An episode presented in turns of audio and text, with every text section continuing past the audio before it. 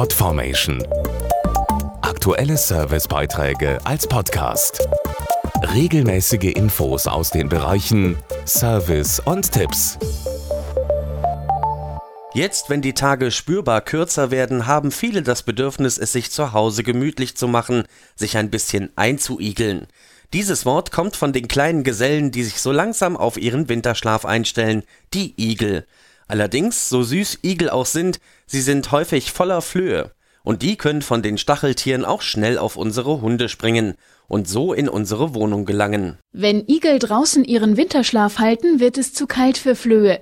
Anders ist das natürlich in unseren warmen Wohnungen, wie Bayer Tierarzt Dr. Stefan Pachnicke beschreibt. Wenn Ihr Hund draußen Kontakt zu einem Igel hatte, sollten Sie ihn unbedingt auf Flohbefall untersuchen lassen.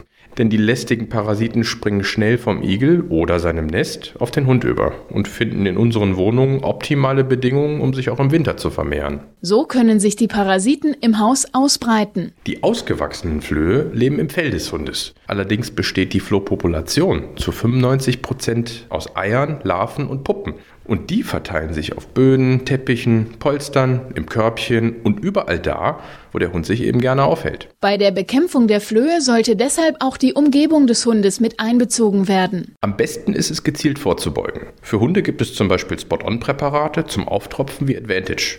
Alternativ bieten Halsbänder für den Hund Viseresto über mehrere Monate wirksam Schutz gegen Flöhe und zusätzlich auch gegen Zecken. Spezielle Sprays töten außerdem ausgewachsene Flöhe, Larven und Eier gezielt in der Wohnung ab.